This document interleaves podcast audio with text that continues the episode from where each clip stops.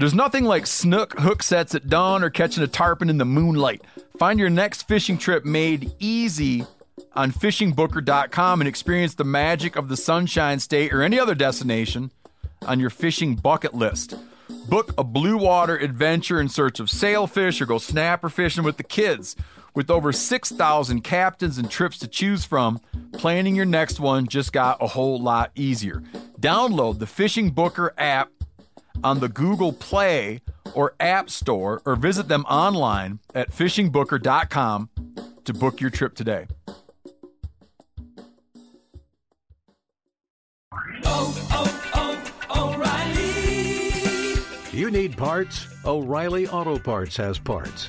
Need them fast? We've got fast. No matter what you need, we have thousands of professional parts people doing their part to make sure you have it. Product availability. Just one part that makes O'Reilly stand apart. The professional parts people.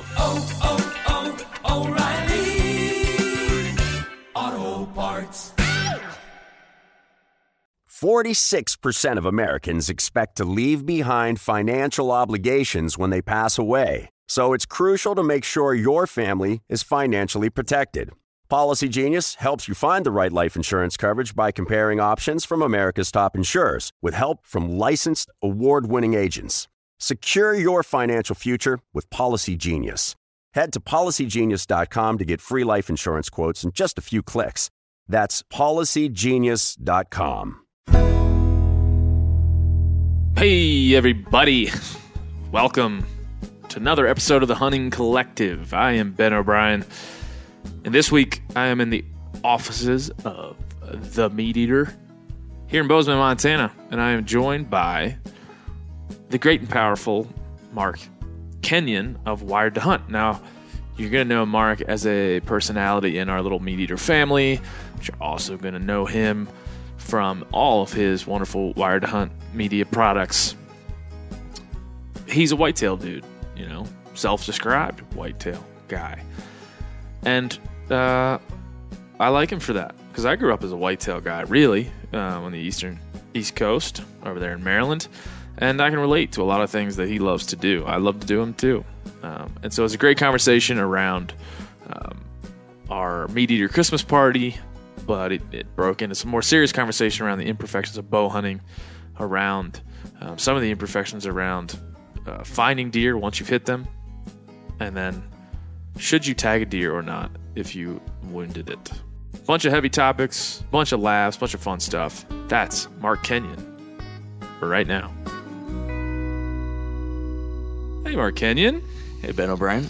We're just uh, talking about the amount of podcasts. Like, how many podcasts do you feel like you've done? Both you've been involved in, but then also hosted. It's got to be a lot of them. A whole lot.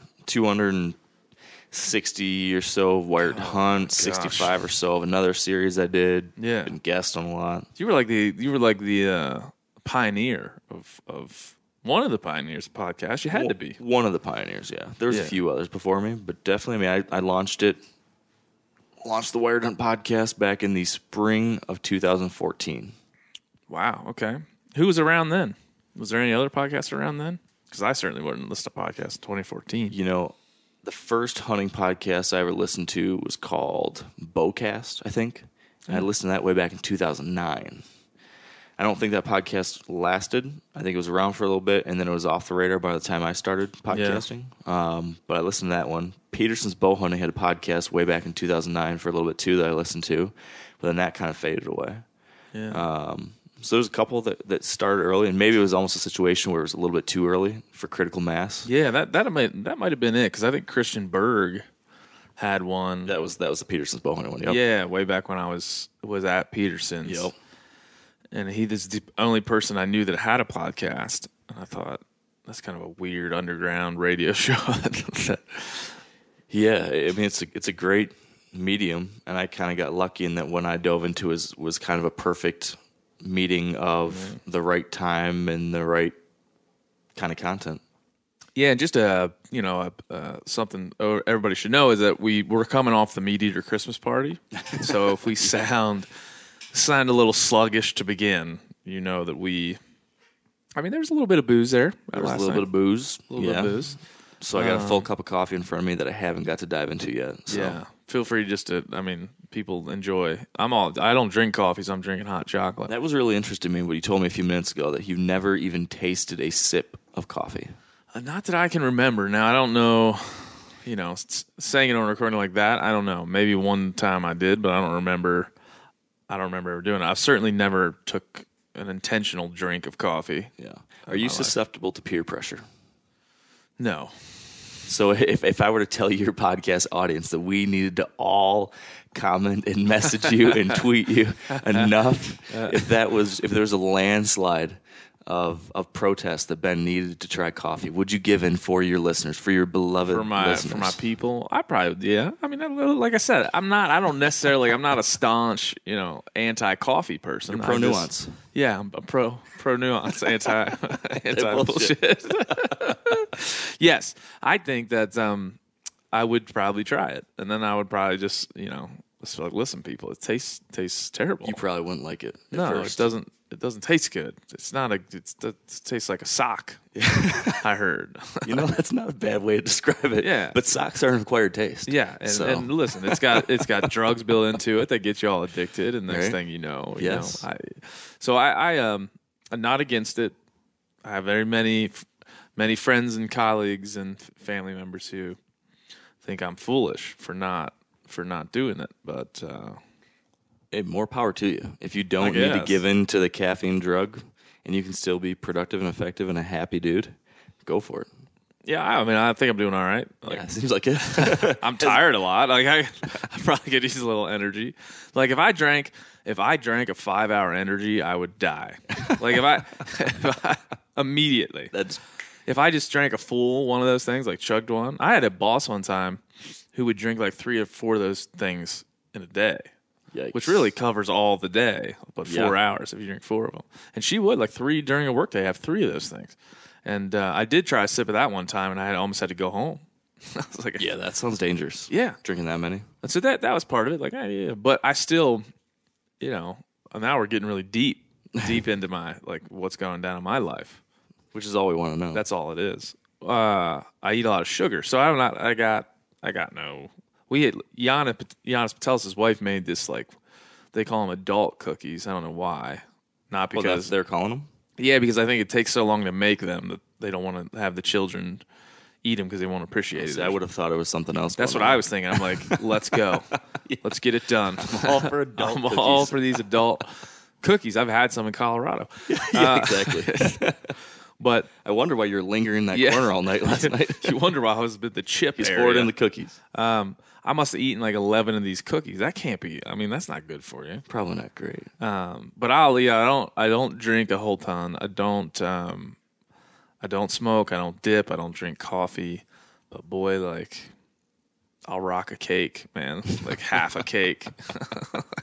I don't even care. We've all got our thing. We've All kind of things. so listen, I'm not without. Like, I can't make fun of the coffee drinkers for having a vice. Like, because I most people drink coffee. Like, I can't get my morning started without a coffee, man. And that's how you are with chocolate cake. yeah, right? like I'll have a. I need my chocolate cake. Well, you yeah, you, see, you saw my truck this morning. It's full of you know cake wrappers. And Perrier. yeah. Oh yeah, well, yeah, yeah. Like Right? a nice sparkling right? water. Yeah, Did I say that right? yeah. Well, no, those were Pellegrinos. Oh, that were in there. Pellegrinos. Yeah. Okay. Like giant bottles. They're huge. I thought you had giant bottles of opened wine bottles in your car. I was like, wow, sparkling white wine. this guy's Yeah. serious about his wine. it's Christmas season.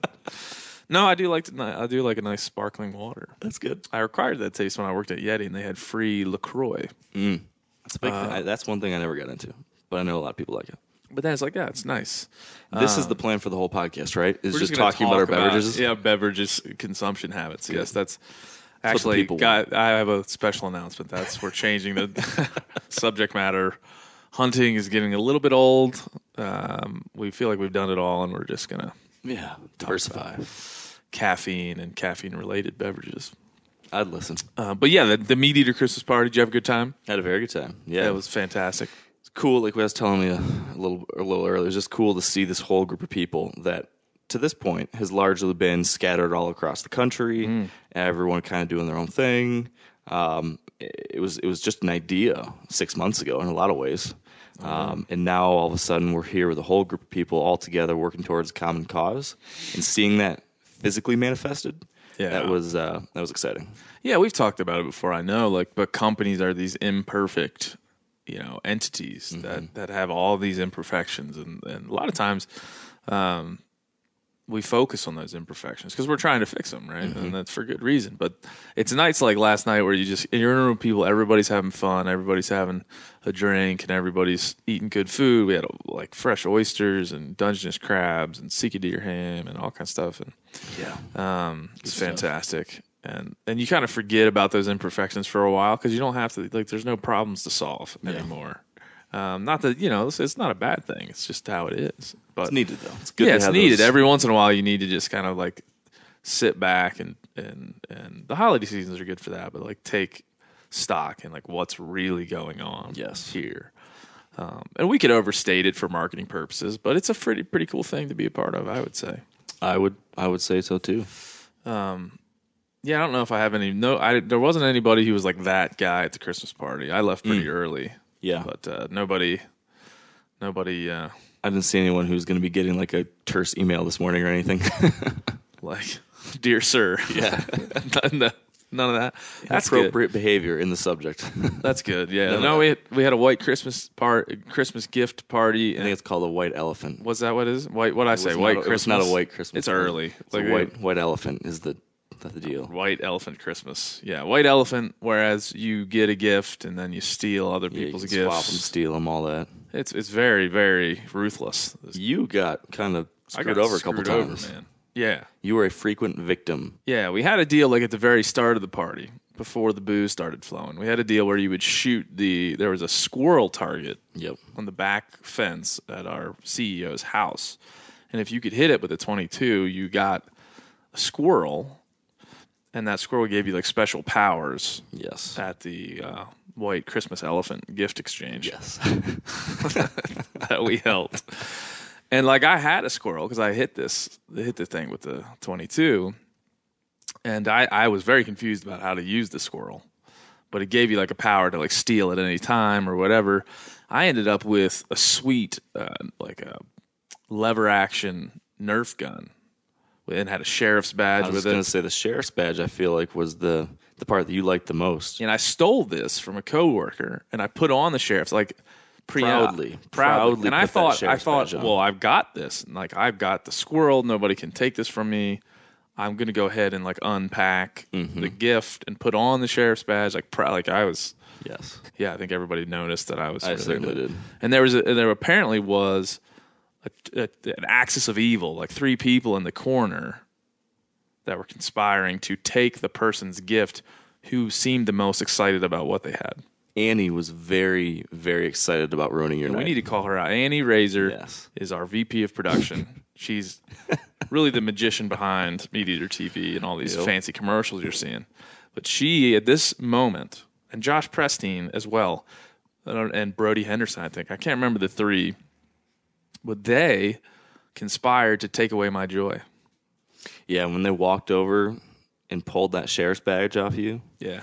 you could see it in your eyes. Could you say, like, crestfallen? That's what I Several of us noticed it. Like, did you see Ben's face? That little sparkle. Do you see that? Just a little bit of his soul died. yeah, that little sparkle just just Gone. disappeared, and you'll never, I'll never get it back. Probably won't. I'm sorry No. about that. Yeah, but I ended up with M and M's. I ended up with like a yard long M and M situation. good for the sugar guy. yeah, that was good for me. I'm like, oh, maybe that's probably better because I would definitely shoot everyone around the office. You laid in bed underneath the covers last night, slowly weeping and eating Yeah, a yard worth of M&Ms. so many M and M's. But yes, I mean those things devolve into like you know fun times. Yes. fun times, but they did steal my joy. Um, so I like to call those people out for their I think it's good. We And did. they told me later, they came over and they said, We definitely conspired against you, only because I seem to have the most joy. man, some people in The this world world, can, the world is a tough place, Mark Kenyon. I've noticed, Yeah. Yeah. which is why we need podcasts like this. yeah, to talk it through. Yes, Otherwise, I wouldn't, you know, that feels pretty cathartic. I feel a little better about my life. good. That's all this podcast ever was for, right? Just to stroke your ego and make it. you feel better Oh, about that's things. all it is. That's all it is. I think I said that at the beginning. I'm like, this is for me. I don't. I think, I'm sorry about if you don't like me talking about the Christmas party. Yeah, that's really all I've ever tell you. done. That's all I've ever done Wired Hunt too. Yeah, that's all Christmas. But yeah, yeah, you're the vet. I mean, there's no way to pivot from uh, the Christmas party to deer hunting, so we might as well just Yeah, I want to. How how do you make that transition? just do it. I don't know. I'm not sure, but I like you know. I would say, I said this when I had uh, Ryan Callaghan on the podcast that I felt like a good segment might be like the shit that's bothering me. the shit that's bothering you. All Not to say we don't have segments here on this program, but we do have things that I like to talk about pretty much every episode to annoy folks, but also So can we call that a segment? Shit, I like to talk about on pretty much every episode. pretty much every episode. Yeah. Uh, sponsored by, Mark Kenyon's.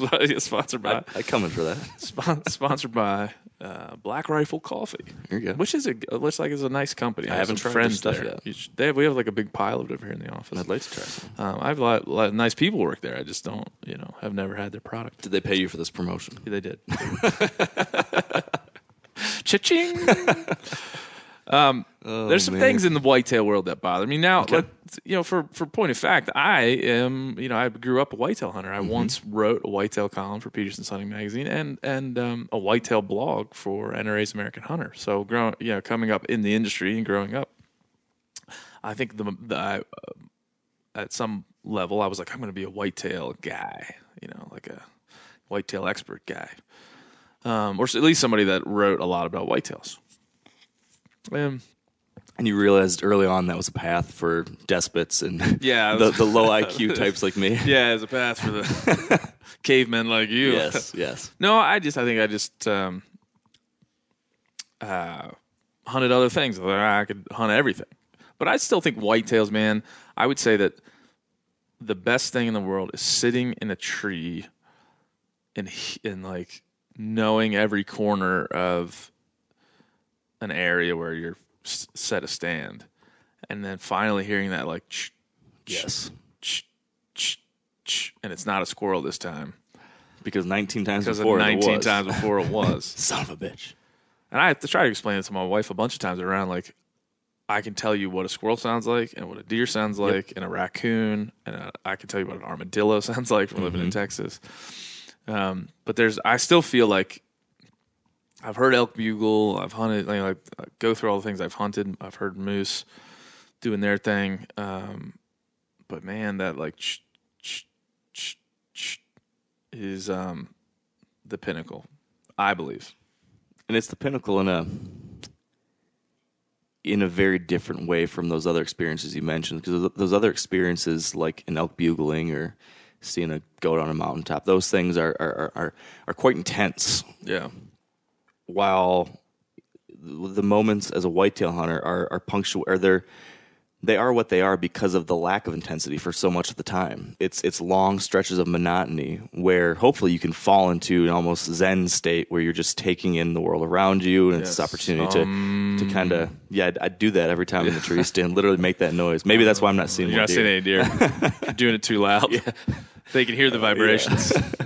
but but you do kind of slip into like the stream of consciousness of the woods when you sit there long enough and it quiets down you're just kind of part of it and then though that is occasionally punctuated by these moments of this adrenaline burst of something happening and it's those those contrasts Yeah. that make it really exciting and in a very different way than an elk hunt is exciting they're both really great um, in their own way Yeah. but Yeah, whitetail hunting is I just grew up spending so much time in, in you know, like tall timber country that um, that's just the, you know, that feeling, you know, East Coast, big tall oaks and, you know, like pretty, you know, where we were was mountainous country. And so I just, just being in that setting, watching leaves falling out of the tree, the heightened, like I said, the heightened sense of awareness of, you know, animals move, birds. When the birds first start, you know, they're usually the first to sound off. But also things like when a squirrel's chattering at you, and you're like, okay, well, that's that's a announcement to everything else around that what I've been up to. So yeah, I mean, I think there is. I have an appreciation of that because it, it like signifies everything that like the foundational elements of my hunting life. Yeah. you know, it signifies all these like none of this other stuff would have happened if it wasn't for began there before that. And so I, I'm um, living here though. I mean, living in Montana, there's there's some whitetails around, but I'll never get the feeling of like being in a tree stand in a large set of timber, you know, leaves falling around me with with you know listening for that. Ch- ch- ch- ch- or And it's actually more. yeah, and the squirrel's like. ch- ch- ch- Yeah, there's a certain cadence with you've got the front step or the Yeah. front leg and the back leg coming up, and there's like boom, boom, boom, boom, boom. Yeah. That that's the rhythm. That if you hear that, you realize it's a deer. that's a deer coming. along. Yeah, yeah, and that's and you know, it. There's a lot of stuff that comes to mind, but that that ends up for me being. It's the pinnacle. It really just. For me, it God, when I think about it, I think like let's let's rewind the calendar a couple months so I can go So- do it right now. Yeah, so I worry though because you you preluded all this by saying that we are entering the shit that bothers Ben segment, and so I feel like you're really setting me up like, oh, this stuff's so good, but No, no, I think that I got, a lot, I got a lot of shit that bothers me. I mean, I'm from the East Coast and I'm Irish. Like this is pretty much the this is all we what have. to do. yeah, that's all. That's all we have. Speaking of Christmas parties, Yeah, I mean, drink and be bothered by Mm-hmm. things is just about all that we do. I'd love to be one of those family reunions. I feel like Yeah, it's just. I mean, it's. I got some. I got. This is what grinds my gears. Like, shit grinds my gears. so sorry, I didn't mean to derail you. No, no, I, I did. I was kind of setting you up a little bit there. Like Mm-hmm. it's one of those compliment sandwiches. We'll end with another compliment as well. I say all this to say like part of my um, the selfish nature of this podcast is because I there are there are some things loving deer hunting so much and having worked around at some point in my career the North American Whitetail Crew, getting to know those folks and working on their website a little bit and getting to know Bill Winke over the years, getting to know John Dudley over the years, getting to know some of the best, you know, Lee and Tiffany, getting to know some of the best that do it, and seeing um, the way they express their deer hunting, and seeing some of the changes really in the the deer hunting culture that you have driven, a lot of which you have driven. Um, there's still some things that like, there's still some whys that I think um, are worth talking about. Let's do it. Okay. Uh, the first of them is around um, how like how long do you leave a deer lay? I think in the prevailing, I, I came up watching like the Hunter Specialties DVDs and Realtree Monster Bucks. I came up doing that, and I and I feel as though there some things in the culture like were seeded there and just remained. Um, just because that's that was the media that was available at the time, and then that kind of got seeded into outdoor TV and just became like part of the thing that you do. Right? You shoot a deer and you leave it lay.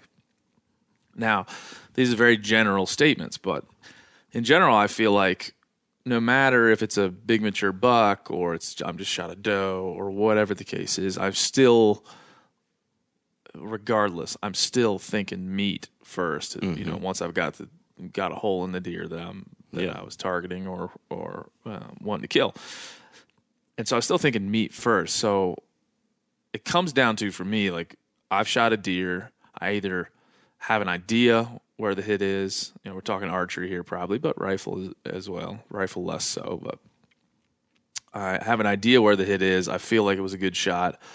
Um, a lot of folks don't film, you know, don't have film of every deer they've shot. So if you can't go back and look at the videotape, a lot of times, like you know, your mind is moving so fast, and you're, you know, a lot of this is reflex and instinct, and and in archery in these close quarter situations, you think you hit him well, you're not sure. The blood, you know, here the another point of this is like what kind of how to read blood and how to understand how to track an animal.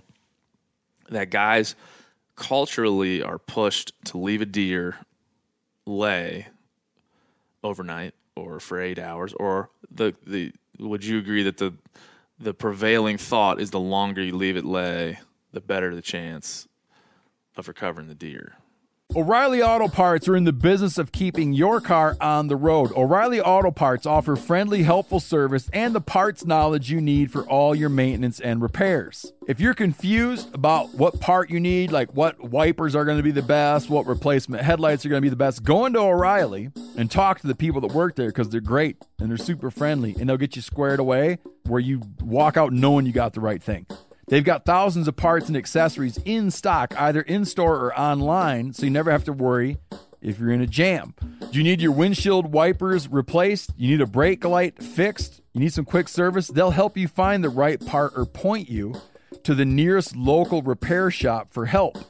The professional parts people at O'Reilly Auto Parts are your one stop shop for all things auto do it yourself, and you can find what you need in store or online. Stop by O'Reilly Auto Parts today or visit us at o'reillyauto.com slash meat eater that's o'reillyauto.com slash meat eater there's nothing like snook hook sets at dawn or catching a tarpon in the moonlight. Find your next fishing trip made easy on fishingbooker.com and experience the magic of the sunshine state or any other destination on your fishing bucket list book a blue water adventure in search of sailfish or go snapper fishing with the kids with over 6,000 captains and trips to choose from, planning your next one just got a whole lot easier. Download the Fishing Booker app on the Google Play or App Store or visit them online at fishingbooker.com to book your trip today. You ever get that feeling you're stuck inside staring at screens and a primal urge kicks in? You crave wide open spaces, fresh air, the chance to connect with the land. Well, maybe it's time to find your own piece of the wild, but searching for property can be a maze. That's where land.com comes in. They got millions of listings across the country, from mountain ranches to hidden fishing holes. Their search tools are like a seasoned guide helping you narrow down what you want. Land.com isn't just about buying and selling. It's about finding a place to hunt, fish, explore, or simply sit by a campfire and listen to the crickets. So head over to land.com today to turn one day into today because trust me, there's nothing quite like the feeling of standing on your own piece of earth. I would say not entirely, but there are certainly situations where a, a common belief is better safe than sorry. Yep. A lot of times. And I think sometimes that's warranted, sometimes not. Yep. Yeah. And I can expand on that if you want. Please. So I get what you're saying. Your issue is that too many people are letting these deer lay because they just want to make sure they get that buck or whatever, not taking into account the fact that they're letting something lay for eight hours and it's hot out, and when they get that, the meat's soured and they don't recover that meat. Yeah, and or um, coyotes come into play Coyotes as well. come- Yep, yep. So that is certainly a risk in waiting to track a deer. Yep. In certain situations. I would argue that there are some situations where if you feel very confident with where you saw that shot placement, if you saw you were able to check the shot site of impact and saw this type of blood at the at the site, there's certain indicators that will tell you, you know, what, this is a this is a dead deer. Like this is this is a deer that was hit double lunged. Um, we got great lung blood. That's kind of thing where where there's just there's simply no need to wait that long. Wait an hour, two hours max, something like that. Yep. Um, your your meat's not going to go bad in that shorter time frame, No. assuming it's not 120 degrees or something. Yep. Um, in that kind of situation, give it just a little bit of time because there are situations where like a single a single long hit deer um, that might look like a great shot. If it just if if the angle's just a little bit off, and you just get one lung, that deer can can go a little bit longer than you'd want it to. So the situations where you know I would never say go out there five minutes later, go bouncing right back. Yeah, nor would I. I mean, I think you have to understand a lot of things, right? You have to understand how far can a deer go with a double lung hit, right? In- Generally, 100 yards is what is. Yeah, I would say if I had to ballpark it most of the time, yeah. So I think this comes down to though that takes a level of understanding of where you saw that arrow or bullet hit, what the sign looks like, what the situation was, and knowing um, what the right next step is based off of that. And I think there might be a lot of people who see people on TV. I'm ah, gonna let it lay. Gonna let it lay. You see that a ton on TV. Gonna wait overnight. Gonna wait overnight. Gonna wait overnight. And a lot of people, I think, maybe just start assuming, oh, do that no matter what. Yeah. And so I would say in the situation I just outlined, where it's that kind of, hey, this buck is here within 100 yards, barring some kind of crazy, um, shocking surprise. In that kind of situation, it does not make sense to, to risk anything with that meat, especially if it's a warm day. You also need you need to take temperature into account. Oh, yeah. So if it's a hot day, I'm moving all my time frames up because yes, there would be nothing more devastating to me than walking up on a deer that I killed and not being able to recover that meat. Yeah. Except Or having the hind end be gone. having the hind end gone. That is except the one alternative. There's one thing that is more devastating to me than that. Yeah. Which is knowing that I hit a deer and knowing that deer is probably going to die because of where that shot was, but not recovering it at all. Yeah. which is why I still believe that there are some situations where it is right to wait. Yes. Because it is better to recover a deer that's missing a hind quarter or maybe a little bit of his, his soured. It's better to make that recovery. It's not ideal. It's not what you want. But it's better to get that recovery than no recovery at all. Yeah. Yeah, no, you're right. 100% right. I mean, and, and I don't, um, when I say this bothers me, I think it bothers me for the reasons you outlined around um, just depth of thought around these types of things and does not fall back on some prevailing uh, Yeah. idea that leaving it lay is the right thing to do because you're being cautious and you're trying to recover that deer in um, in the first place. That's the goal. So you hit a deer, you need to recover it. And so, you know, having a having a bigger conversation around the balancing act that occurs there. And I think you said a lot of what I think about what you have to, as a deer hunter, have to understand. Right? You have to understand uh, shot placement, shot angle. You have to understand um, the effectiveness of of different types of shots. You have to understand then once you've determined that, then the next step is to determine, okay, what's the temperature, right? What's the variabilities here? What's the temperature? What are the levels of preda- predation in this area? Yep. Where did what direction did this deer run?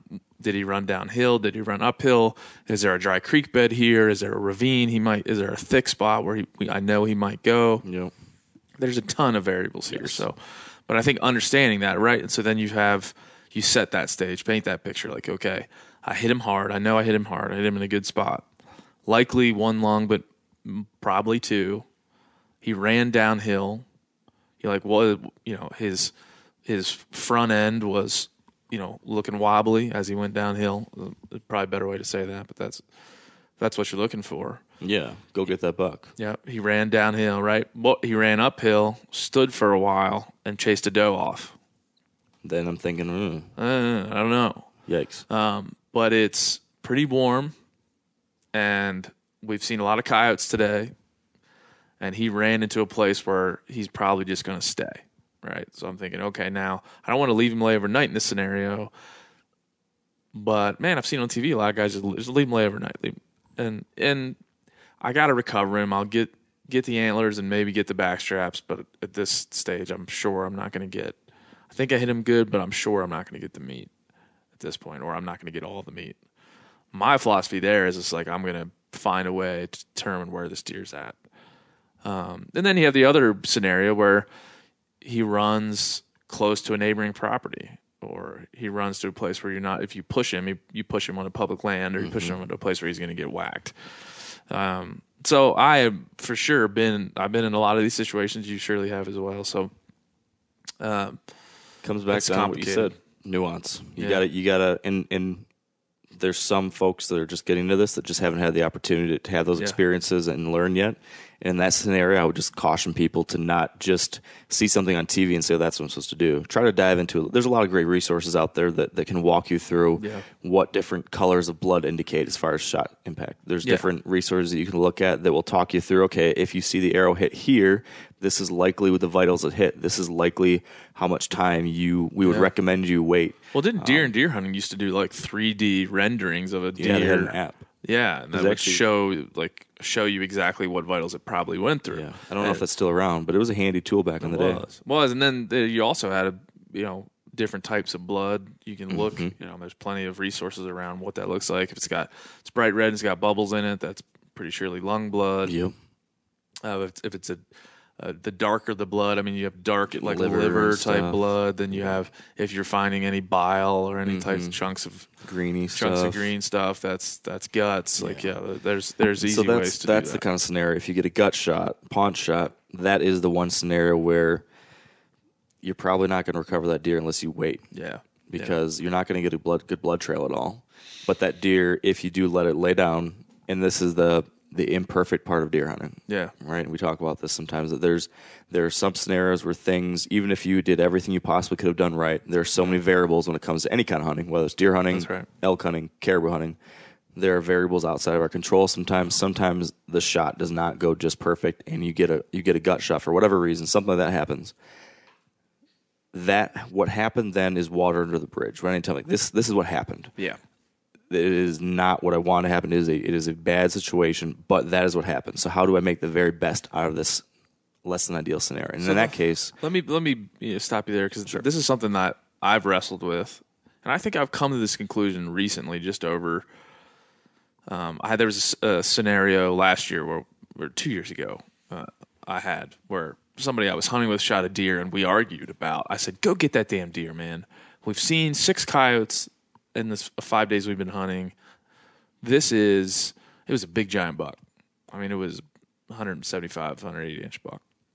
The buck gets shot.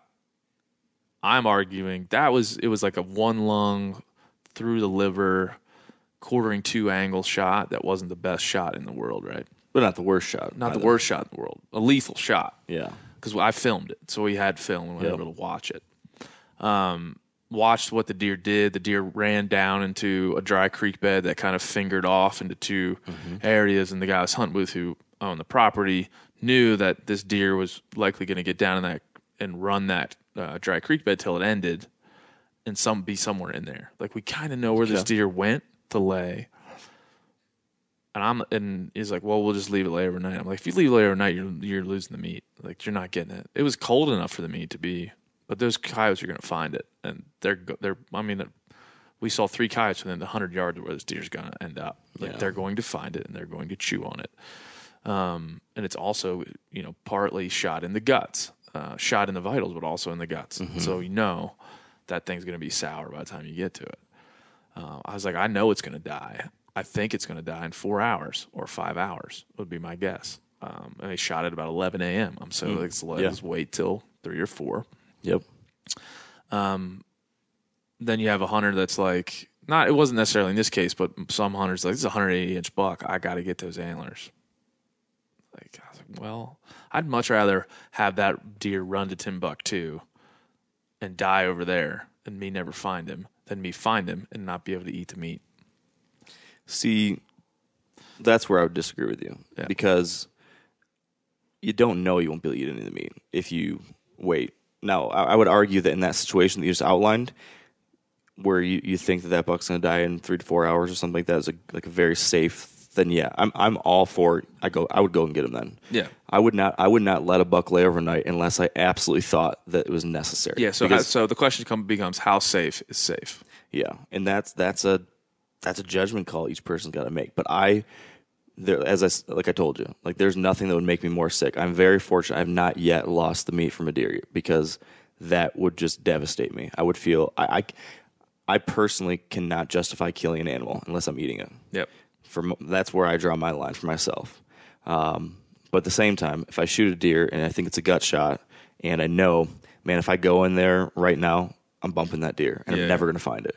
Um, then you have, in my opinion, then you have Yeah. to wait because, like I said, it's better to recover, better recover some portion of that animal Oh yeah. than to let it nothing. completely go to waste. Yeah, but it is it is a it is a it's a shitty situation to be in. You don't want to be in that situation. You you're doing your best to make the right judgment call. Yeah, Um, yeah, right or wrong, right? I mean, you, you, you again, it comes back to the responsibility of a hunter. Um, the last podcast I did with, you know, Dushan Smetana, I saw him on the website. I'm not familiar Yeah. with him otherwise though. he's a, just a wonderful human. Um, but he grew up in Czechoslovakia, and they had this thing called I'll butcher the pronunciation of it, but Miklavik in their culture means like hunter, but it also means thinker. It means, Hmm. I like and the way he describes that is like the hunter has to be, um, has to be the well has to be well studied, has to be well studied in the flora. Like they take classes before they can go hunting on the flora and the fauna and have to learn these things. And like the respect for the hunter comes from the depth of thought and knowledge of the outside world. And, and the way he describes that is like that's your responsibility because you're selecting an animal. You have to know the animal because you're selecting it from mm-hmm. the herd to be taken, and you're eating it, and then you're you have to be efficient to find it and kill it, and then once you know, in this case, once you've killed it, recover it. So I always think about that. So at this, you know, there's like a if this was you know teetering on how do you all do you push forward and find the deer or do you let it lay? I don't think there's a clean answer. I think what bothers me is that some hunters think there's a clean answer there. That's like always leave it lay Yeah. or fall back on leaving it lay. So that's what bothers me. Uh, there's a lot of hunters out there that do it the right way. I think most people will do their best job at it, but I think some of the cultural, just relevance of leave it lay, Yeah. needs to be explored. And I think that's a good. I think it's a good point, and I do think that it probably stems from media where there's not. An, I, I can't. I can't claim to to know the thought process for the folks on TV saying this, but I would guess that a lot of people edit out a lot of the thought process and just say, "Oh, we're going to let it lay, be safe." yes. and maybe there was some serious thought in there and trying to find what their ju- right judgment was um, and then the viewer just misses out on that so then it's just like thinking well this is just what you do you just always let it lay or or maybe there is um, maybe there are people who are knowingly saying well i don't really care about the meat and i just want to get those antlers i hope that's not the case i pray that's not the case but you know there might be some folks out there like that Yeah, and I'm sure you know it's hard. These conversations are hard because you don't want to generalize in any Yeah. way, right? You just can't. It's not fair to people to generalize in any way. Um, I'm sure there are people out there that are like, I'd rather like I either get the meat or the deer runs off. I don't care. And there's people out there that say I don't care about the meat very much. If I get some, great. If not, I'm not really worried about it. As long as I get those antlers, that's what I'm. That's what I'm here to do. Um, so you know, I think these complex issues always goes back to like you'll be a you know be a thinker and make and you know be the Miklovic and i really like that yeah man it, it the hunter and thinker should be synonymous yeah and so th- these these are things that require thought and Mm-hmm. I think um, in the whitetail world like there has there's so much media out there there's so much noise out there about um, this big buck or that big buck or that experience like this is one of those things that just it requires lots of knowledge you know? You have it. I have some of it. Like i've tried to you know as a function of my hunting learn these things but it's worth reiterating Yeah. that these aren't with you can't really do it without these things. Yeah, and I think it's there's nothing we do in our entire lives. I think that, and it's interesting because sometimes we grow up hunting and you just do it because it's what you do, and just because it's what your dad or grandpa or whatever family member or friend did, and as, as a kid it was fun and Yeah. you just did it. And you know, myself growing up, I didn't really put a whole lot of thought into it. I just knew I loved it. yeah But as an adult now and having had the opportunity to think on these things a little bit more, I don't think there's anything more deserving of thoughtfulness and critical thinking in our lives than hunting because that's there's nothing more serious. There's nothing we we are taking a life. Can you name one thing more serious than taking a life? no So, without a doubt, that action should be something that serious thoughtfulness should be required. Yeah, yeah, Um, yeah. That's how I like that, like the cultural significance of that, and that's mm-hmm. and that's again, it get, you know, we get real deep in this conversation, but it gets back into like what is a hunter traditionally in our society and our culture. I mean, a hunter, a hunter was a provider. A hunter was, you know, to be, you know, really at, you know, la- for lack of a better term, and this is a pun that I don't like, but like like at the top of the food chain within a tribe or within a group of mm-hmm. people, the hunter was seen um, was was seen with great significance, and I think um, I find our culture to be a little bit loose when it comes to that. Deer hunting culture is, is the prevailing culture within the hunting world. Um, more people go deer hunting than do anything else by far, yeah. and there's more deer than any other you know game animal America's big game animal. by far. So there's a lot of influence that goes into that. Yes. Um, so that's one. That's one that um, I think spins into another thing that we've been talking about lately here in the office, and you and I have talked about some. Is just um, the wound rates, and you know the way you put it is like the imperfections of bow hunting, right? And some of the difficulties around how we treat archery as as a group, and then the results, um, and how and how open we are about the results. Yeah. For fear of for fear of um, I would imagine for fear of attack. Um, or, you know, what's your just take me through like as as somebody who hunts you know mainly with a bow, like your thought process is when you're talking about archery on your podcast or when you're trying to you know get people into to hunting and lead them into hunting and, and say pick up a bow 1st you know that's what you ought to do like what are you what are you thinking about that Well, I don't know if I would necessarily recommend that. Yeah. that probably wouldn't be what I would say. If there's someone new to hunting, that might not be my first option. I would. Uh, I think rifle hunting or crossbow hunting, if that's your thing, um, is easier to perfect as far as the effectiveness of the um, being able to kill an animal. Yeah. like that. That process is simply easier to uh, to become competent at, I guess, than shooting a vertical bow, shooting a compound bow or a traditional bow.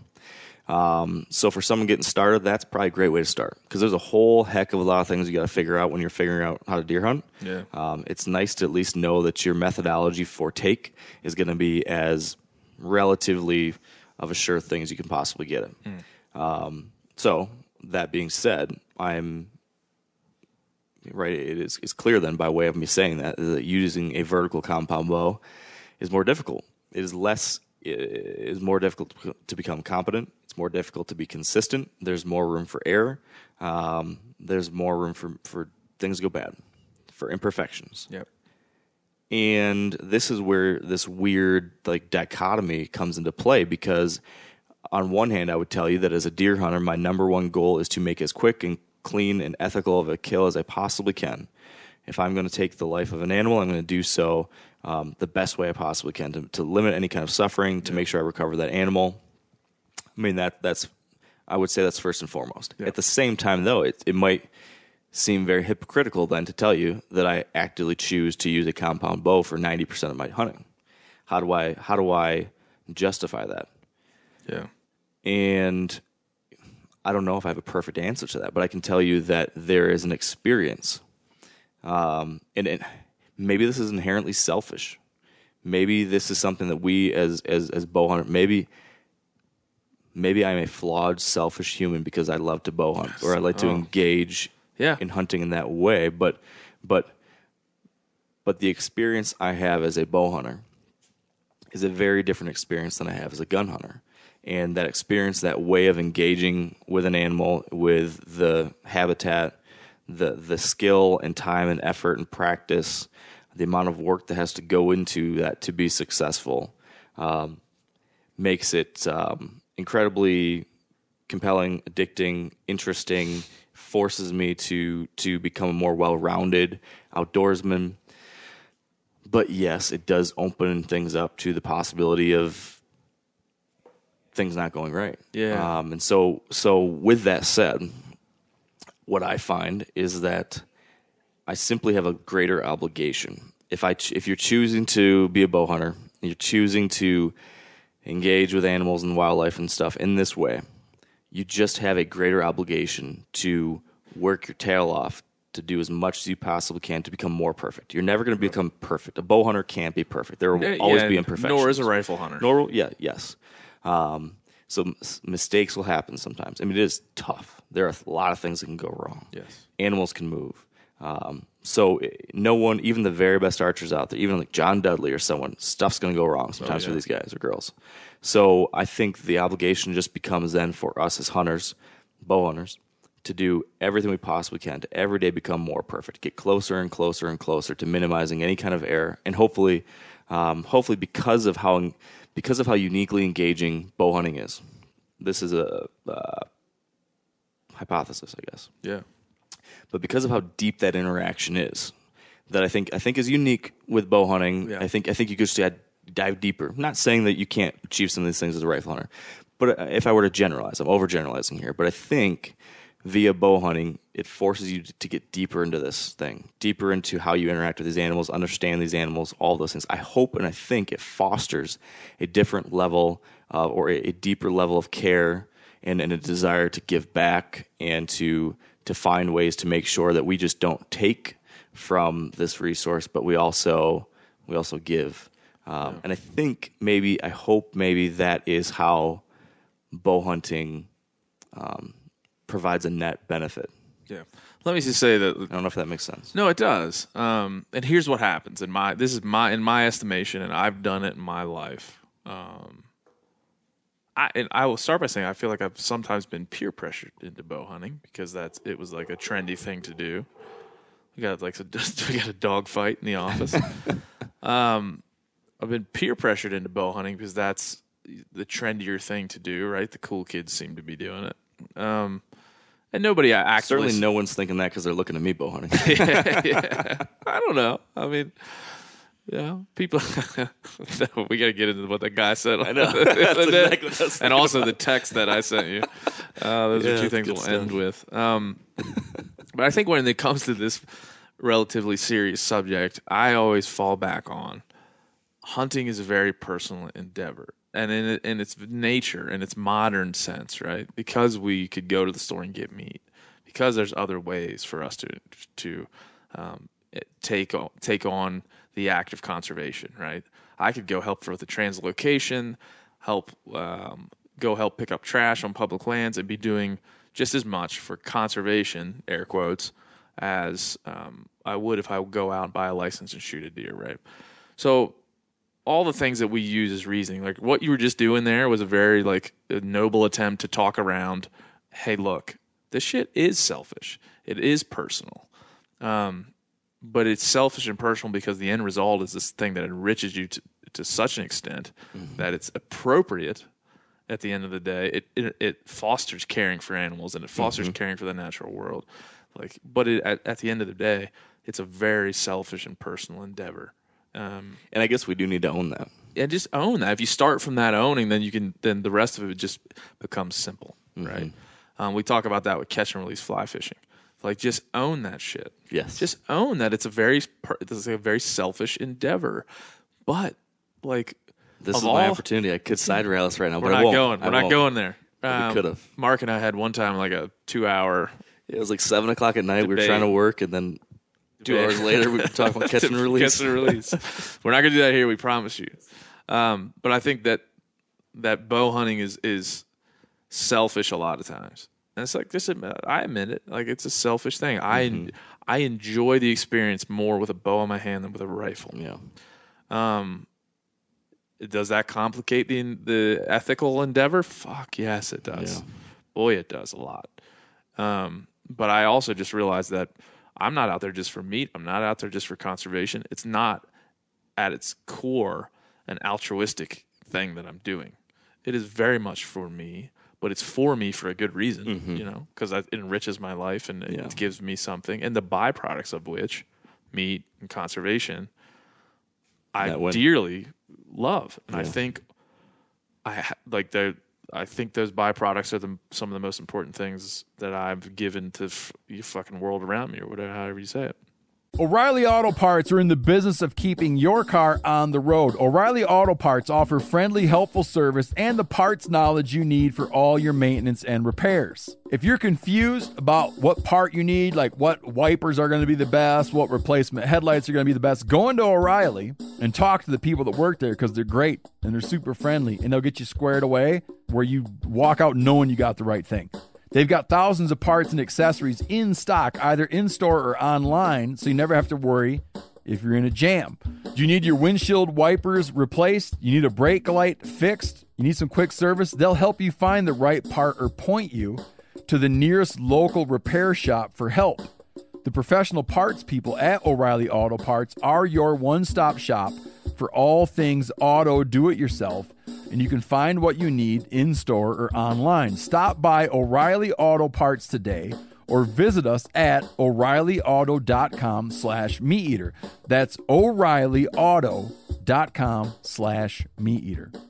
There's nothing like snook hook sets at dawn or catching a tarpon in the moonlight. Find your next fishing trip made easy on fishingbooker.com and experience the magic of the Sunshine State or any other destination on your fishing bucket list. Book a blue water adventure in search of sailfish or go snapper fishing with the kids. With over 6,000 captains and trips to choose from, planning your next one just got a whole lot easier. Download the Fishing Booker app on the Google Play or App Store or visit them online at fishingbooker.com to book your trip today. You ever get that feeling you're stuck inside staring at screens and a primal urge kicks in? You crave wide open spaces, fresh air, the chance to connect with the land? Well, maybe it's time to find your own piece of the wild, but searching for property can be a maze. That's where land.com comes in. They got millions of listings across the country, from mountain ranches to hidden fishing holes. Their search tools are like a seasoned guide helping you narrow down what you want. Land.com isn't just about buying and selling.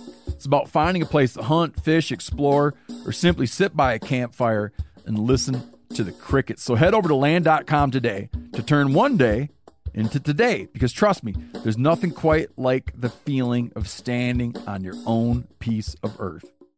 So, you know, addressing what you said, I just think my opinion would be after all that is that this is just like what you said is it's a very sometimes a selfish endeavor. I think when a fella puts on an orange vest and picks up a bow and goes out, like I I would have to like hear a really good reason for that. Choosing to bow hunt during gun season when you could be with a gun. Yes, and there's you know obviously we know that in in wildlife management and biology, like there's a reason why you can bow hunt from September to January, mm-hmm. but only rifle hunt from you know November 1st to November 11th or whatever. You know, just making those numbers up, obviously, yeah. but um, there's reasons for that, right? There's yeah. wildlife management reasons, and wildlife managers and state game agencies are taking in wound loss numbers as they look at how many deer can be killed mm-hmm. from a mm-hmm. certain state or a certain unit. So we know that too as we go into it. Um, a lot of people archery hunt, deer are doing just fine, and so yes. It, w- the system we have in place is working. Yeah. So as, as selfish as this thing may be, it's a working system. Yes. And it's got a lot of good yeah. that goes into it. So yeah, um, yeah. I mean, the, I think the imperfections of bow hunting are clear and present, but but not so damning that we should never do it. Yeah, I think as as long as we own it, and as long as the the, the only thing that does bother me is the guy or girl who who has experienced the imperfections of bow hunting and doesn't try to do anything about it. Yeah. Like, I'm just going to grab my bow for the season. Yeah, I wound a couple deer every year, but I got my buck. Yeah. Uh, put it up at the end of the season, and then next year, September 30th, I grab the bow out. That I feel uh, that shows a a disregard for the the serious nature of what we're doing and for life. And yeah. so I would caution. I would I would just want anyone. Yeah. Uh, I I would go back to Dushan and his his Miklavik, but like in that area of the world, in much of Europe, bow hunting is thought to be unspeakable. Like I've hunted in Bulgaria, I've hunted in Germany. It's starting to change in Scandinavia too. I mean, bow hunting is, is catching on in some of these areas, but traditionally, they believe we have a rifle. This is ethical. Um, it's more ethical and, and more responsible to use a rifle some in some of these areas and countries in Europe, bow hunting is illegal for that reason because we have a more powerful, a more lethal weapon. To choose not to use it is foolish. Um, there's arguments against that, like for us, longer hunting seasons and things of that nature. That that certainly we would argue for, but even that's very selfish. Um, but at the same time, you go over to Germany and they do driven hunts, and they shoot rifles at running animals mm-hmm. as a tradition, as part of their tradition. So all of this is oxymoronic at some level, but there is, if you think about the reverence and the culture and the European tradition for hunting, there's more reverence, there's a little bit more thought, and they don't use bows. Um, and so that's just another another way to go about it. You know, so I think for us, we think hard about why we choose archery. You know, I'm friends with a lot of folks that only pick up a bow and say that out say that outright. I only pick up a bow. I only hunt with a bow. Hashtag whatever. Hashtag bow hunting only. Um, and use that as and bow and use a bow to shoot geese and use a bow to shoot turkeys and use a bow to shoot all types of things. They could just as well have shot with a shotgun or a rifle. And you have a problem with that? Is that what you're saying? I mean, that'd be hard to explain. See, I, I I don't have a problem with that for the same reasons that I just said yeah, yeah. in general. Because I, as you mentioned, it's personal and it's a different way of it's it's a very different way of, of hunting, right? The interaction, the experience you have with a rifle hunting a deer versus being forced to get that deer within 30 yards. It's just it's a totally different thing. It's and you could set it up ethically where you're like, I'm only going to take these shots. I'm only going to do you these could, but who in the world has ever done that? Yeah, that's right. That's right. So I, I think Do I have a problem with it? I don't, I don't think that's one of the things I would go after right, Yeah. as a hunter. Like, well, if some other hunter said, like, oh, I just hunt with a bow, like, all right, well, you better be pretty good then. They're pretty good, but there's something. to be me, Yeah, there's there's there's there's something. I think. Now I understand your point of view and the other, but I do think there's also something admirable about self-limiting and increasing the level of challenge, um, because it's not just the actual execution of the shot, but it's everything else that happens around that. Everything you must be a When whole lot more Yeah, with like, yes. just be in the right position, being at the right time, understanding there's so um, there's so much more that goes into getting within 30 yards of an animal than 200, um, and that that's why bow hunting is so compelling to me. Yeah, no, bow hunting is much more compelling than rifle hunting. I mean, it's not even close.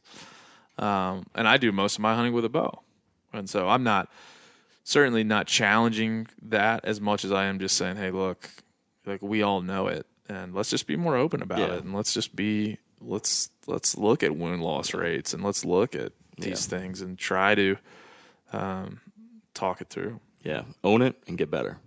Yeah, for sure. And I think um, looking at these other examples in the world of where these things, how these things are being treated, is it provides some perspective.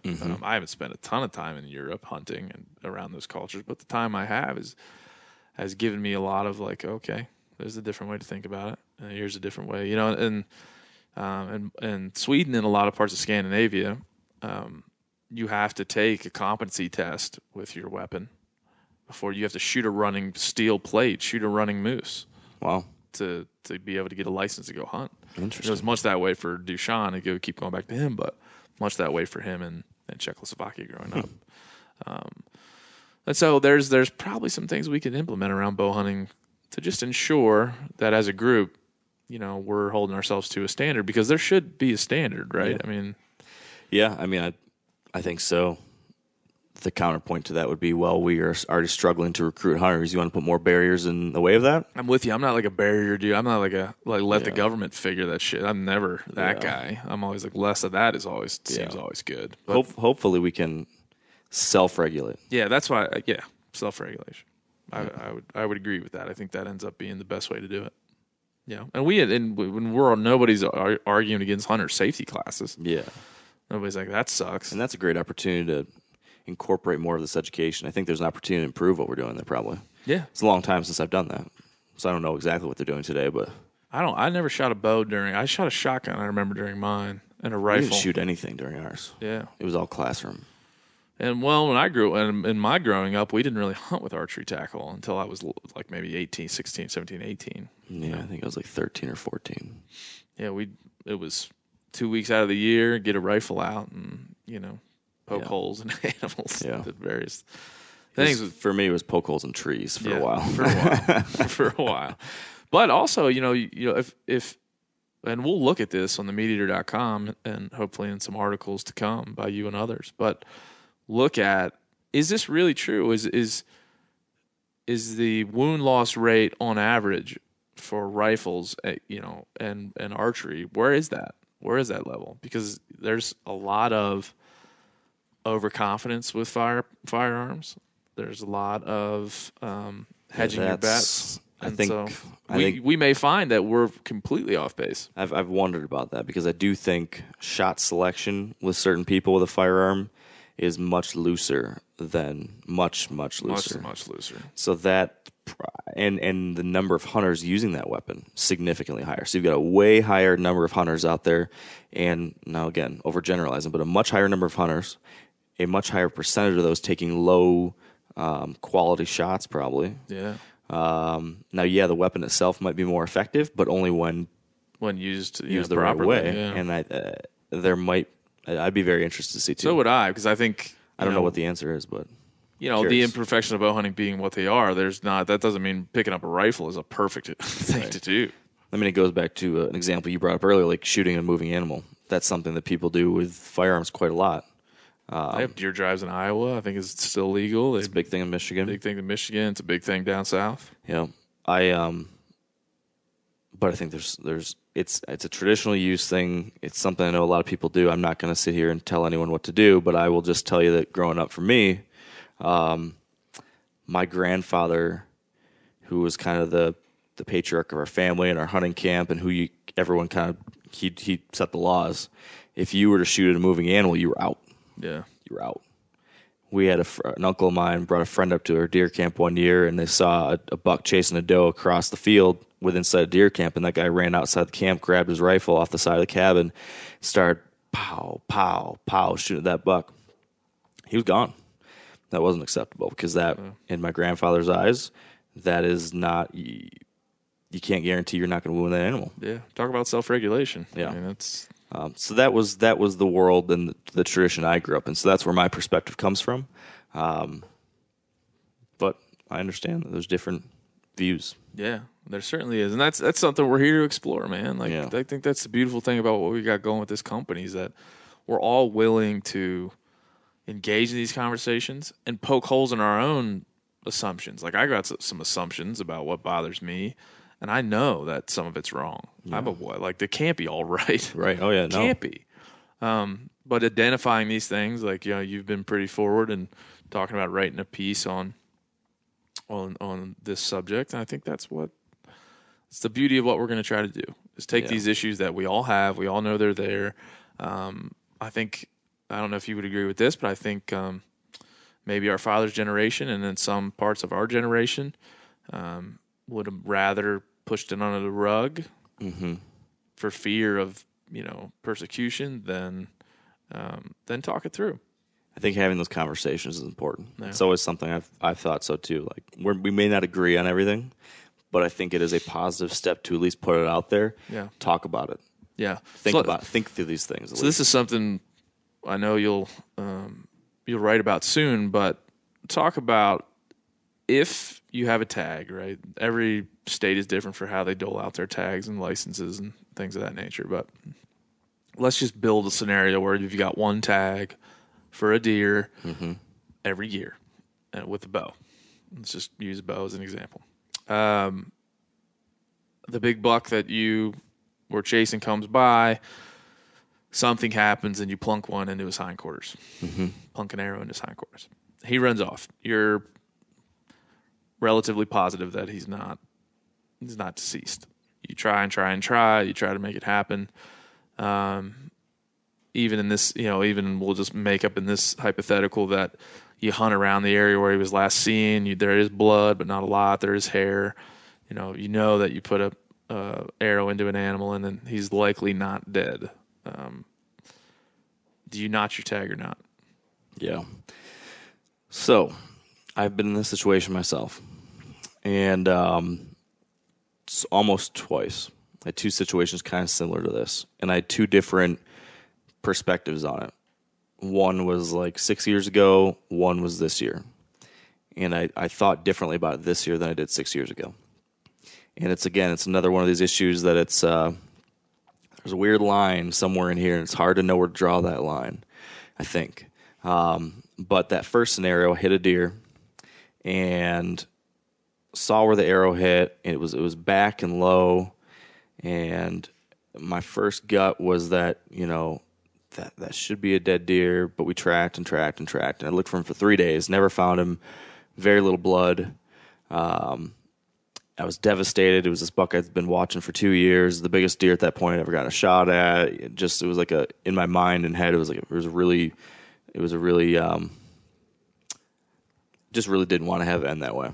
Yeah. Um, so I was pretty devastated. Drove home that night. I'm not hunting anymore. Um, got pulled over for speeding on the way home. yeah. I was in a bad place for a week. But then after a week, I was like, you know what? You know, I'm hoping that buck's still out there. I thought when we should have found him, if he was dead, we should have found him. Um, the shot was low, might have been just like low brisket. Um, just, you know, I eventually convinced myself that I should keep hunting. And I got a picture, and I'm like, that's. I got a picture of him. Oh wow. So he made it. I thought. Thought he made it. Got a picture of a buck that looked like him. So, all right, I'm going to keep hunting. And uh, so this is two weeks after having that first shot and not being able to recover that buck. I'm hunting. I see this buck come walking in. I'm like, oh my God, that's Jawbreaker.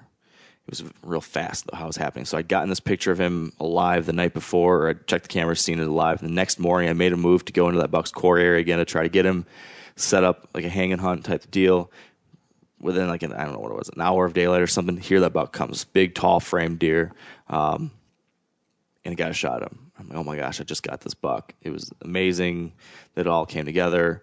It had been like the lowest of lows and then the highest of highs now. Fast forward a few hours and I recover the deer. Walk up with the deer and I look at him like, oh, that's not him. It's a different buck. And was like, whoa, he looked a lot like him. He was like a slightly smaller version of that deer. Um, but then I realized I'd killed a different buck. And then as the season progressed, I kept checking trail cameras and stuff because my buddy was still hunting there, and no pictures of the original buck, no pictures of the original buck, no pictures of the original buck. So maybe he didn't make it. Maybe it was this buck all along. That spring, I go shed hunting right there in the area where this buck, where I shot this buck, not far from that the original buck, hmm. and it was also close where I, where I shot that other one. Yeah. I find the original buck dead. And so then I'm thinking, man, you had killed that deer. He holed up in this little bottom of a ditch and you just missed him. I mean, we grid searched. I brought two different dogs in to try to find him. So either we just somehow, by some horrible stroke of fate, missed him, or it had been like a several day thing. Yeah, and he, circled back, and circled yeah, back. came back. Yeah. So that was like, that was really shitty. Um, that was really shitty, and that was like that was that first example in my life as a bow hunter where that happened, and where it really made me like think about the, this whole topic, of the imperfections of bow hunting. Yeah. And the the when that happens, what do you do? How do you process that? What does that mean for you moving forward as a hunter? How do you how do you do everything you possibly can to make sure something like that doesn't happen again, et cetera, et cetera. Um, so that was that situation. That's how I dealt with that situation at that point. Now, fast forward to this past season, I get a shot at a deer um, in Montana on a hunt, and the shot seemed pretty darn good from what I remember from the shot. Like I had video, it was kind of zoomed out, but I was like, dang, that's a pretty good shot. Like that's a dead deer. There's no way that deer is not going to die. But I couldn't find blood. Couldn't find blood. Now that part of it's because I've got some red green color blindness, so it doesn't pop to me, and I'm by myself in the middle of nowhere. So it wasn't like maybe I missed some blood that I should have. But I was having a hard time finding blood. Yeah. Eventually, by the night, grid search wasn't finding anything that night. The next morning, came back in at daylight because I couldn't see anything anymore because of how dark it was that night. Came back in the next morning, searched and searched and searched, found a little blood, grid search, grid search, grid search, and I was devastated. I'm like, oh my god, you are, you're not going to find this buck in here. I mean, it's just so thick, and I was unbelievably upset about it, so frustrated. Um, and I, and in that situation, I said, all right, you're done hunting. Like that deer is dead and you have to find that deer or you're going home with a punch tag like you're you're, you're gonna i'm gonna i've got five more days here that, uh, until i have to go home and i'm gonna walk every single hour of Yeah. daylight Spend and, five days finding this deer. and if i don't find that deer then i'm done um, so i don't know what the right thing for someone to do i think that if if i can understand if you know that you hit a deer in a way that is clearly not fatal like if you shoulder blade shot a deer and it gets two inches of penetration, or if you just graze a deer and there's a little bit of hair, but if there's some way you feel very, very clear that that is a non-lethal hit, and then you, but you still did everything you possibly could do to make sure of that, um, in that situation, or especially if you see him again or get a picture again, in that situation, I totally, I, I can understand continuing to hunt in that kind of situation. And again, this is just me. This is the way I think yeah. through I mean, yeah. I'm and I, I know there's different perspectives on this. I would say if that if you shoot a buck and it's a clearly lethal hit, I personally would have a really hard time now not punching that tag. Like um but that took a while for me to get to that point. Like that first year I thought, well, because there, there's something that people the thing you hear is you got to get back in the saddle. Like the only way to get over this is to start hunting again. And I understand that from like a how to make you feel better standpoint, like maybe. Yeah. But is that the right thing?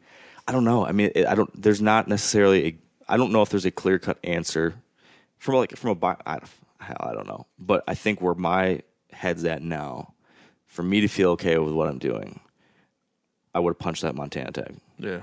Um, Yeah, and it becomes that, right? Like we we could have a wildlife manager come in here and tell us like, "Oh, we're, you know, as far as wound loss rates go, w- when we take do stuff into account. Yeah, we take into account when we're doing the equation of uh, population studies, we're taking into account the population of deer plus the population of hunters, and then we're putting wound loss rate in there somewhere in that equation. I'm sure Mm-hmm. I'm sure that happens.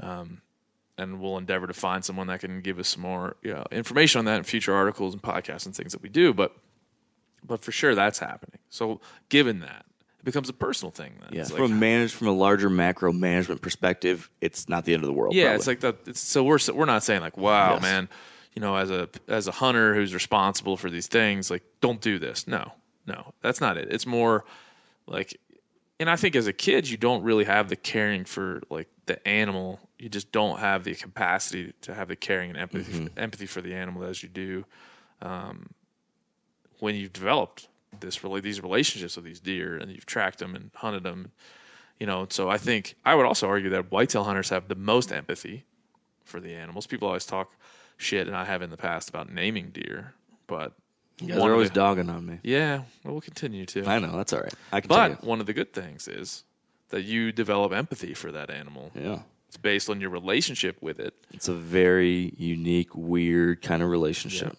It's and, and, and again the, like one of the more complex relationships very, and very it's um the hunter's paradox is what I would. Yeah, call it. very much so. And and there's a lot of folks that have written and and and philosophized, if that's a word, about about these things. But you know, I'd like like to put a point on it. I think it's a personal thing, but I think um, as a hunter, it's something to consider. Yes. like it's something to have in your like. Don't don't discount that scenario Yeah, don't say ah i always if unless i get like i only tag it if i have the actual animal like Yeah. leave yourself some room to make that just make that choice when it's necessary Yeah. you know and don't don't write it off um, in any way like keep it because it's it's useful Mm-hmm.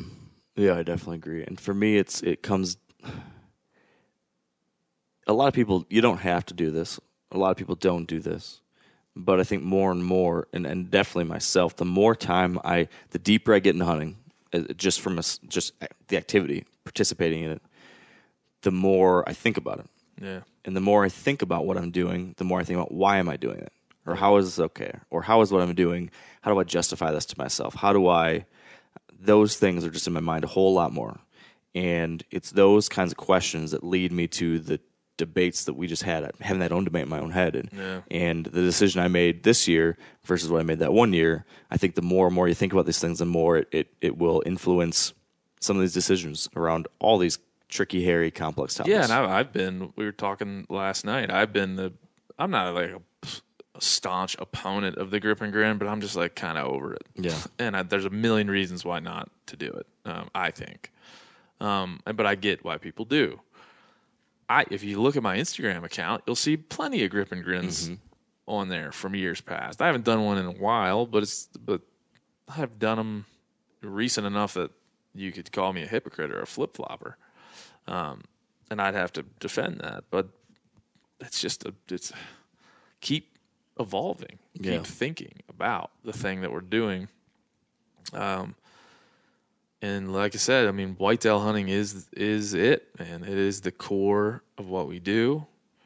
It is the most prevalent type of hunting, and it's the the most the relationship with the animal we have the most as a society and a culture. I think. Yeah. I mean, we can talk about charismatic megafauna and our relationship there, but it's not as intense on a daily basis. I mean, I lived in Texas, deer lived in my backyard. I'm mm-hmm. here in Montana, there was deer in my backyard last night. Um, we went to the meat eater Christmas party, and there were deer walking around all over the place. Yep. So our relationship with these animals are is much more tangible than our relationship with others. I think, Um, is the point sure. that you're getting to with this that we can clearly point to Wired to Hunt being the most important podcast because of absolutely, that. this is it. Is this the Whitetail podcast? You better listen to that, or you're a loser.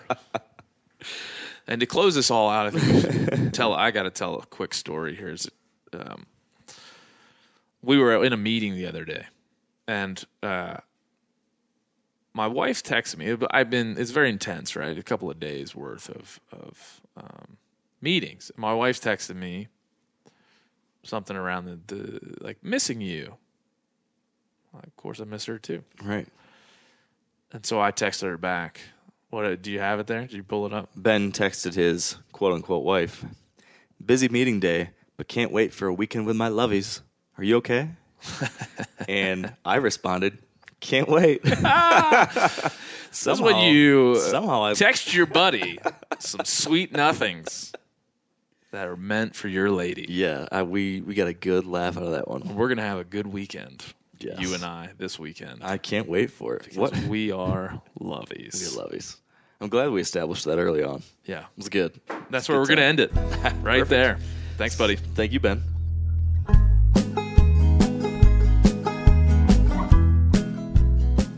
That's it. That's all. Another episode of the Hunting Collective in the books. Thanks, Mark Kenyon. Uh, great conversation. As a whitetail hunter, whitetail lover, uh, it's good to hear his perspective on some of those different, more difficult topics. But just good to hang out with that guy. He's a good, good, good man. Um, is very caring in the way he approaches hunting, and, and really enjoy enjoy talking to him. As always. Ah, what else is on the docket to talk about? Hey, um, there's a little thing online. There's a big controversy, big big controversy online this last week about um, stickers. I got uh, what like three negative comments. Basically, the whole internet was talking about the sticker gate. I call it sticker gate. Yeah, that's a good name for it. Um, posted about hey, go go to the uh, the meateater.com store, you know, there and, buy some stickers. Well, the apparently the sticker was four bucks, but the shipping was six bucks, making it a ten dollar sticker. That better be a damn good sticker for that much money.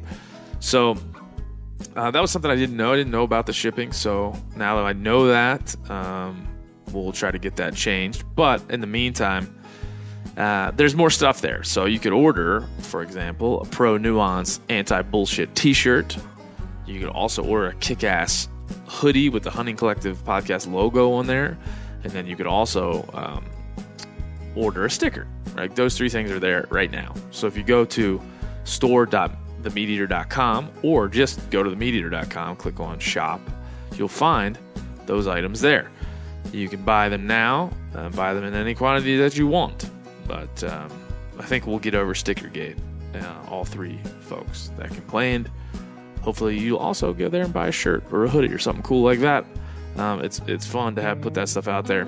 So hope that you like it. And while you're there, if you uh, have a little more time, click on the newsletter button up there. It says subscribe. You click on there, you put your email in, and then every Wednesday, the Meat Eater crew, which I'm a part of, sends you an email with all this awesome content in it. Um, it's got Pat Durkin, it's got Brody Henderson, Steve Rinella, me, it's got uh, Mark Kenyon, it's got April Vokey, it's got all kinds of stuff therein. So you're going to want to go and, and do that. That's going to be very important uh, for everyone. So we thank you. Thank you for listening. Thank you for commenting. I really appreciate um, all the support we've had recently, um, all the uh, the downloads and the listens that that we've been getting. Been, that that's been growing precipitously, and I'm uh, thrilled about that. Never thought um, we'd be in a position we are today, but I'm happy about it. So. Thank you again for listening, and we'll see you next time on the Hunting Collective. Bye.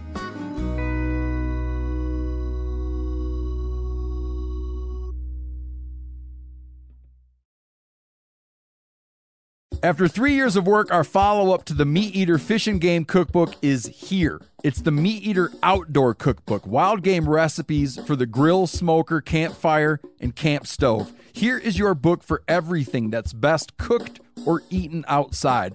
From grilling to open fire cooking to Dutch ovens to smokers to barbecue to backpacking meals to how to pull off the perfect fish fry with pit stops along the way for lessons about ice age cooking methods and the best five ways to construct a cooking fire you can be proud of. And of course, we're focusing on wild game and fish here with over 100 recipes, including stuffed venison burgers three ways, wild duck with aji verde sauce, a jerky made with cola, a gin and tonic made with fire charred lemons, and grilled frog legs made with a sticky sweet sauce. This ain't your normal cookbook, so be prepared to be surprised. Get your copy now. For more info, visit themeateater.com or buy it wherever books are sold.